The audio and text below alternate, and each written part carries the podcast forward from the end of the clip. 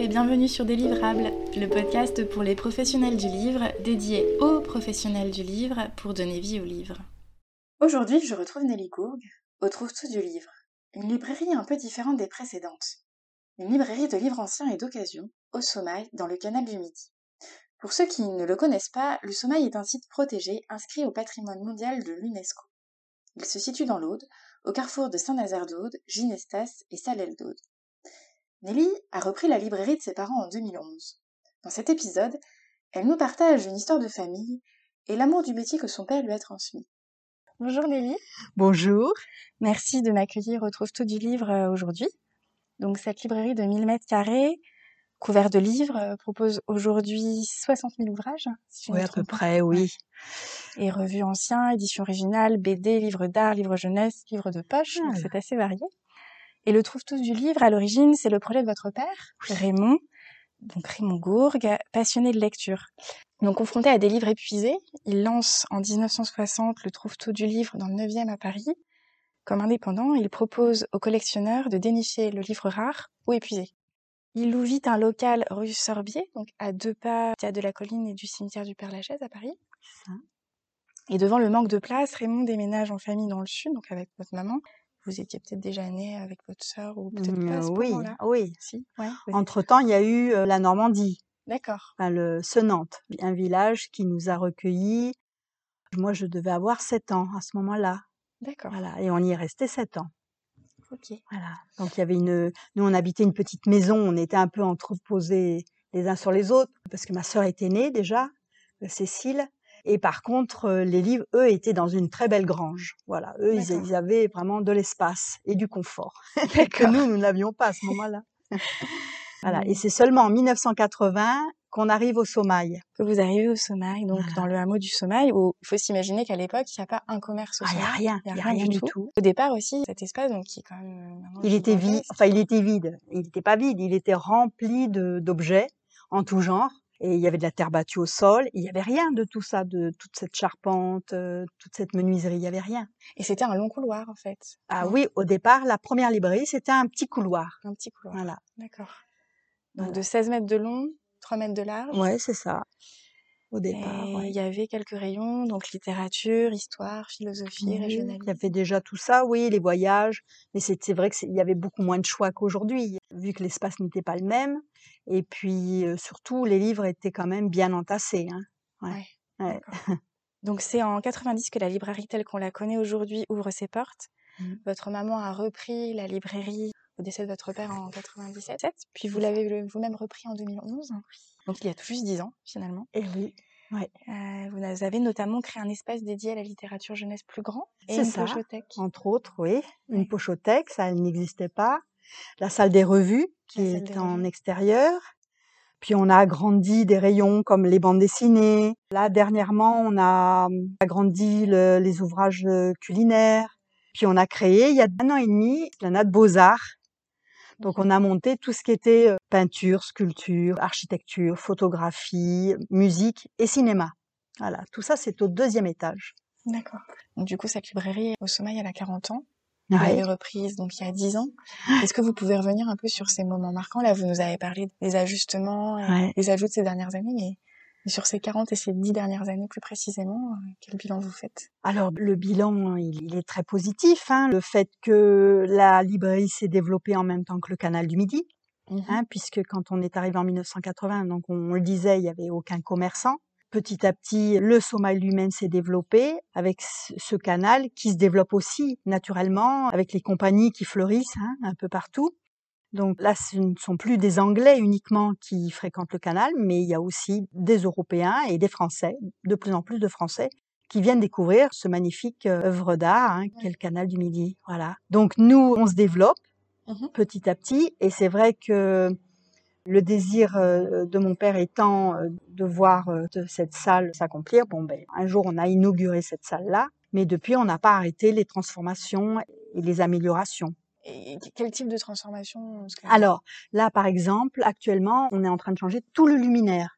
Mmh Donc, c'est-à-dire qu'ici, autrefois, il y avait des néons. On a tout enlevé, tous les néons. On a mis des jolis lustres, des petites lumières douces, un peu plus mmh chaleureuses que ce qu'il y avait euh, autrefois. Puis on, ça, c'est quelque chose qu'on va continuer. Hein. On améliore chaque année dans l'arrangement, hein, dans l'installation des livres, dans l'orientation aussi, l'étiquetage, pour que les gens s'y mmh retrouvent un peu plus facilement. Voilà, pouvoir présenter les livres un peu plus joliment aussi. Voilà, on a toujours des petites idées euh, qui fleurissent chaque année. Et donc, vous avez installé une pochothèque qui n'existait pas? C'est ça. à l'entrée. Ça, c'est en 2012, en 2012 la pochothèque. Voilà. On a fait des améliorations en 2012. Quand j'ai repris la gérance, j'ai repris la gérance en 2011, mais j'ai attendu un an pour pouvoir faire toutes ces transformations. Donc, ça a ouvert beaucoup d'espace sur effectivement des livres à petit prix, si vous voulez. Donc, les livres de poche, les policiers, la science-fiction se retrouvent dans la pochothèque, ainsi que les livres en langue étrangère. Et puis, dans un espace agrandi, les livres d'enfants, effectivement, puisque les livres d'enfants étaient au fond de la librairie dans un tout petit espace. Et cet espace a été multiplié par cinq ou six. D'accord, en étant un peu plus à l'entrée, du coup Alors, le coin des enfants, vous l'avez sur le côté. Voilà, à droite, après l'entrée. Là où il y a le soleil et les nuages. Voilà. ouais, J'avais pas mesuré que c'était multiplié par 4 ou 5. Ah oui, oui, c'est beaucoup plus grand. Hein. J'imagine aussi parce que j'avais vu des photos, ou même euh, l'année dernière, euh, euh, il y avait un espace pour que les enfants puissent s'installer. C'est ça. Là, c'est peut-être moins le cas aussi, peut-être du fait du, de la crise sanitaire, non? Non, nous, ça n'a rien changé. Non, non, non. Non, non. Non, les enfants sont libres d'aller venir ici. Voilà. D'accord. et c'est un sacré défi aussi d'avoir lancé cette librairie. Euh, ah vous disiez que la clientèle est très variée, elle vient de la France entière, voire du monde entier. Quand on pense qu'il y a 400 habitants en période euh, creuse, en période d'hiver, comment la librairie, elle vit dans ces moments? L'été, on, on, imagine, on voit qu'il y a du monde qui circule. Comment vous faites? Est-ce que vous avez toujours du monde? Est-ce que... Oui, ah oui, oui, oui. Bah, disons que la librairie est ouverte tous les jours, quasiment toute l'année, hein, puisqu'on ferme 15 jours au mois de novembre, pour nous nous reposer un petit peu, mais sinon, elle est ouverte tous les jours. Et c'est vrai que nous avons une clientèle locale, mmh régionale, qui nous est fidèle et qui vient régulièrement. Bon, il faut aussi savoir que dans l'Aude, c'est un département qui reçoit beaucoup de retraités, hein, de mmh plus en plus. Donc ces gens-là, ben, ils ont du temps, ils ont des envies de lecture, ils viennent nous voir, tout simplement. Donc c'est une nouvelle clientèle pour nous. Hein. Euh, chaque année, euh, la librairie est découverte par des gens qui viennent s'installer dans l'Aude. Voilà. Puis ce sont des gens qui ont de la famille, qui ont des amis, donc ils viennent faire visiter. Donc tout ça, ça nous apporte des regards nouveaux, et mmh, parce que ce qui est aussi frappant, je trouve, dans cette librairie, c'est l'éclectisme un peu des ouvrages. Mmh. On peut à la fois trouver, on vous en parlait, des livres de poche, des pièces uniques euh, qui remontent à, parfois à plusieurs siècles.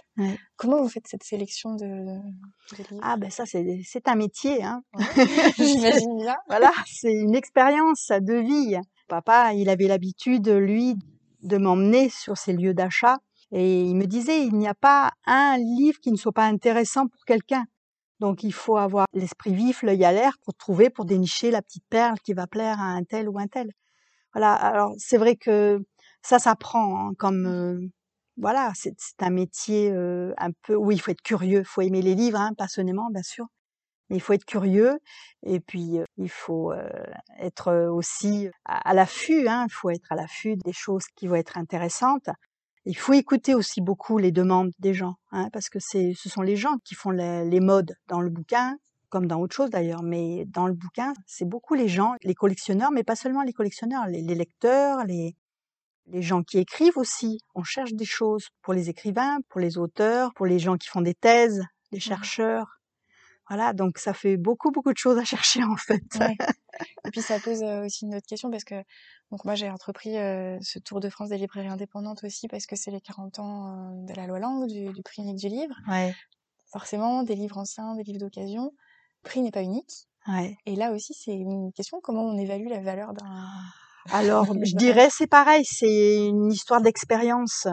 On peut se tromper, hein, ça c'est pas mais si vous voulez, à force d'avoir des, de voir des livres, à force de les toucher, on, on, sait, on sait. Si vous voulez, c'est comme un, un, brocanteur ou un antiquaire avec un meuble ou un tableau. Quand il va voir un tableau, il va savoir. Bon, il va d'abord trouver le tableau à son goût, Et puis après, il va l'identifier et, ensuite il va savoir la valeur qu'il a. Pour un livre, c'est pareil. Un beau livre, notamment, quand on l'a en main, bon, ben, on est d'abord ému, et puis ensuite, on va définir le prix. Mais c'est une question de savoir évaluer les, livres. Ça, je dirais, il n'y a pas d'école pour ça, si vous voulez. Il y a aussi le fait que ce sont beaucoup les collectionneurs qui font les prix. Par exemple, pour les bandes dessinées, les bandes dessinées, au départ, ce sont des collectionneurs qui ont coté les bandes dessinées dans un livre qui s'appelle le BDM, du nom de trois collectionneurs, en fait. Si vous voulez, le livre en soi, au départ, le livre n'avait aucune valeur dans les années 60, euh, les livres ne valaient pas grand-chose. Et puis petit à petit, il y a eu des gens qui se sont intéressés aux livres. Comme votre papa Comme mon papa. Et qui ont, suivant la demande qu'ils avaient, c'est cette demande qui a fait monter les prix des livres, si vous voulez. Oui, comme sur le marché de l'art, en fait. Comme sur le marché de l'art. Voilà, c'est un peu identique, ouais. Il y a eu, euh, pareil, il y a eu une époque de la carte postale ancienne qui était complètement folle, avec des, collectionneurs qui étaient prêts à payer n'importe quel prix la carte euh, qu'ils désiraient avoir. Voilà. Bon, ben, pour le livre, c'est pareil. Il y a des modes, il y a des choses qui se vendaient très cher autrefois qui valent plus rien aujourd'hui. Et en comparaison, il y a des choses qui valaient rien autrefois. Hein. tout à l'heure, j'ai vendu un guide Michelin de 1933. Ces choses-là, maintenant, sont très cotées, sont recherchées. Est-ce que vous avez un exemple de, à l'inverse de choses qui avaient beaucoup de valeur et qui n'en a plus aujourd'hui? Alors euh, oui, par exemple, je sais que mon papa, il achetait des ouvrages euh, d'un auteur qui s'appelait Malte Brun. Et il me disait toujours, euh, un jour, je m'achèterai une très belle cheminée et je pourrai marquer dessus Malte Brun parce que c'est grâce au Malte Brun que je pourrais me l'offrir. Et maintenant, j'en ai des Malte Brun, ça ne vaut plus rien. Et ça avait de la valeur parce qu'il y avait des marchands de gravures qui cassait ses ouvrages pour encadrer les gravures qu'il y avait à l'intérieur. Voilà, tout simplement. C'était des choses sur la Suisse, sur les pays, l'Allemagne, enfin, voilà, des pays que les gens recherchaient, évidemment. Ils cherchaient ces ouvrages pour les casser, voilà, tout simplement. Voilà. Une double utilité d'être curieux et d'aller comprendre pourquoi les choses ont C'est ça, c'est ça. C'est voilà, on pourrait écrire hein, une histoire. N'importe quel libraire de livres anciens pourrait écrire son histoire, mais avec des petites curiosités comme ça, des, petites anecdotes, parce que c'est énorme le monde du livre. Vous prenez un collectionneur qui va rechercher n'importe quoi, je sais pas, sur un sujet comme la Tour Eiffel par exemple. Il n'aura pas de toute sa vie temps de trouver tout ce qui a été écrit sur la Tour Eiffel sur chaque sujet, le nombre de livres est fou, quoi.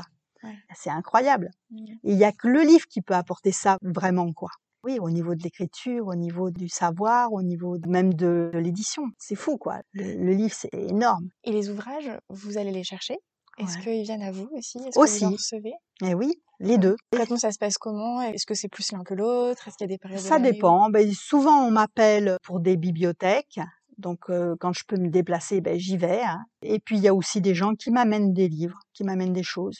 Donc on achète beaucoup, mais on en reçoit aussi des dons. D'accord. Voilà. Des dons et donc là, vous intégrez tout en stock de la même manière, indifféremment d'où que ça vienne? Oui, alors les ouvrages sont référencés au départ. Et puis ensuite, ça va dépendre, mais disons qu'il y a une grosse partie qu'on va préparer de suite, qu'on nettoie. On nettoie les livres, on les recouvre pour certains quand ils sont fragiles on les cire quand il y a des reliures, hein, on met du cirage. Et puis sinon, le reste part en réserve. Alors c'est pour ça qu'on a beaucoup, beaucoup de réserves, parce qu'il y a aussi une grosse quantité de livres qui part en réserve en attendant un jour d'être choisi pour venir dans la librairie, dans un rayon. D'accord. Aujourd'hui, il y a 60 000 ouvrages du coup. À peu près, oui. Dans, les rayons et sur les tables. Voilà. Ouais. Et en, réserve, vous en avez oh, Je ne sais pas, je peux pas le quantifier. Bon, il y a beaucoup de livres qui dorment depuis très longtemps, donc il y a beaucoup de livres qui sont sans valeur en fait. C'est plutôt déprécié. Hein. Un stock, euh, une réserve comme ça, elle est plutôt dépréciée chaque année. Oui, comme pour du livre, entre guillemets ça neuf, prend pas. Stock voilà, c'est ça. Bah oui, là c'est pareil. Ouais. Donc non, les beaux livres sont quand même en librairie pour la plupart. Le nombre de livres a aussi beaucoup augmenté parce que si je dis pas de bêtises, euh, les chiffres qu'on voyait il y a 10-15 ans, on était plutôt à 30 000 30 000, oui, oui. Vous avez doublé, donc. Oui, on a augmenté. Ben oui, on a doublé la superficie, donc c'est normal qu'on ait doublé le, nombre de livres. Eh oui. Et notamment, vous en parliez un petit peu tout à l'heure, mais cette mezzanine que vous avez ajoutée au-dessus du premier étage qui vous permet d'accueillir les beaux livres et qui s'intègre parfaitement euh, au lieu dans l'architecture, c'est ce que je vous disais. Si je ne savais pas qu'il y avait ça qui avait été ajouté, je l'aurais pas deviné. Quoi. Oui, oui, c'est ça. oui, ça a été une belle construction. et donc, ça a doublé, ça a doublé grâce à cette surface-là. Et il y a la pochothèque qu'on a ouvert. Il y a aussi des petites étagères qui ont été rajoutées un peu partout. Bon, voilà. Donc, il faut être imaginatif. Hein. Le coin bande dessinée n'existait pas du tout il y a dix ans. Hein. Donc voilà, ce sont des petites choses comme ça qui sont rajoutées, tout en gardant un espace pour que les personnes puissent circuler librement et facilement. Hein. Mais mmh. sinon, voilà, on essaye d'être ingénieux quand même pour pouvoir en rajouter toujours plus. Voilà. Mmh. Et vous, avez beaucoup comparé votre métier à celui de brocanteur, à celui de chercheur d'ouvrages un peu précieux.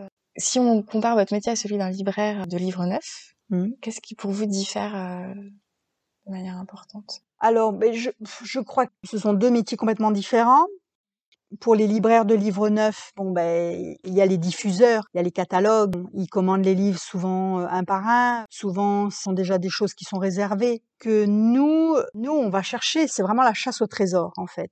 Il faut garder une petite part d'enfance parce qu'on ne sait jamais ce qu'on va trouver quand on va euh, chez des gens ou dans une bibliothèque. On ne sait pas ce qu'on va trouver. C'est ça qui nous différencie vraiment, quoi. Alors effectivement, ça m'arrive de commander des livres neuf puisque je vends quelques livres neufs à prix réduit, hein, ce qu'on appelle le livre neuf à prix réduit. Ce sont des livres qui sont à 50% du prix neuf. Vous avez des diffuseurs, mais vous avez des soldeurs aussi. Ça, ça existe pour le livre neuf. Voilà.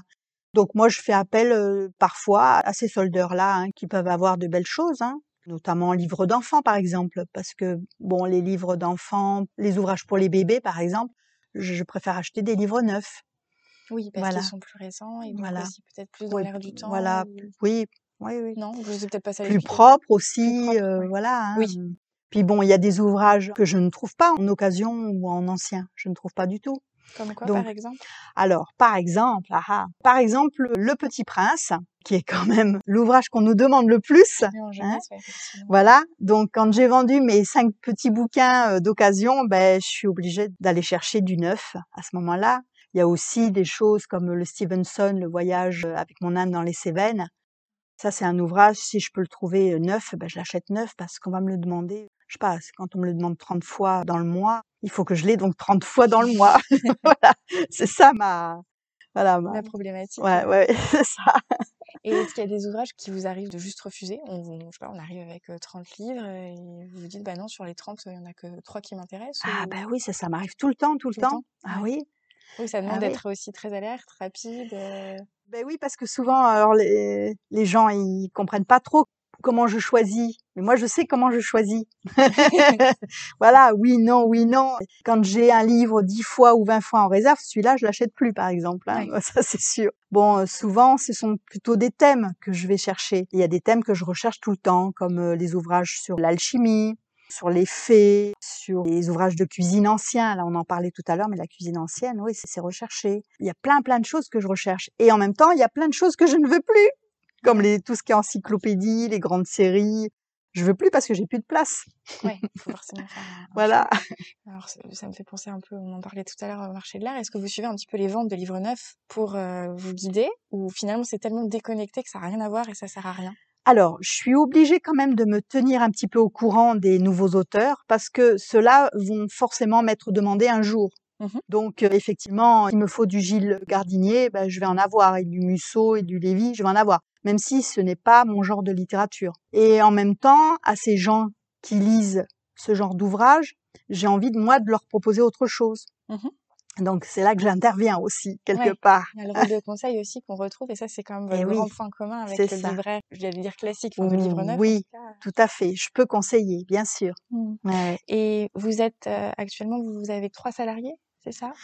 Alors, disons que l'été on est toujours plus nombreuses. Hein, on peut être jusqu'à cinq salariés. Mais euh, à l'année, j'ai embauché trois personnes. À l'année. Voilà.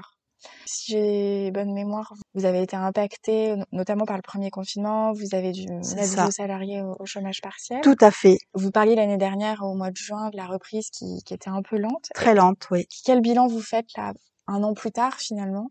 Eh bien, disons que on ne sait pas ce que sera l'avenir, c'est sûr, mais disons que là, actuellement, cette année, si ça continue comme ça, ça sera une bonne année pour nous, sachant que les gens ont toujours plaisir à venir nous voir et ils achètent beaucoup de choses. Donc oui, c'est pour nous c'est une très très bonne année. Hein. oui. ça a repris. Ah oui, là ça, oui, cet été ça a bien repris. oui, on voit du monde. c'est du boulot et encore une fois, enfin c'est impressionnant. Vous le disiez tout à l'heure, mais vous fermez que deux semaines dans l'année au mois de novembre. c'est ça. Là, ça a dû quand même mettre un sacré changement parce que vous, vous fermiez deux semaines par an. Au bout de 40 ans, on vous impose d'être à l'arrêt pendant plusieurs ah mois.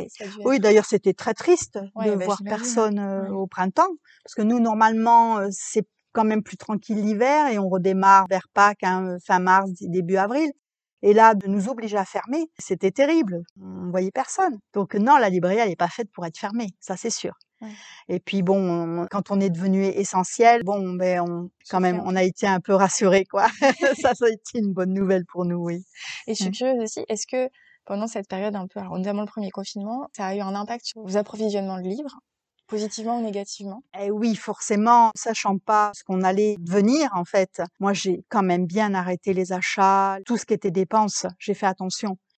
Et du coup, bah, dans notre bilan annuel, si je peux parler de ça, il était plutôt positif parce que comme j'ai moins dépensé, bon, ben ça allait quoi. Fait le choix de la prudence. voilà, c'est ça. On a fait le choix de la prudence, voilà. Et est-ce qu'il y a des projets à venir euh, oui. pour la librairie que vous voudriez partager? Là, j'ai le, le désir pour que l'année prochaine il y ait un petit cabinet de curiosité. Ah d'accord. Voilà.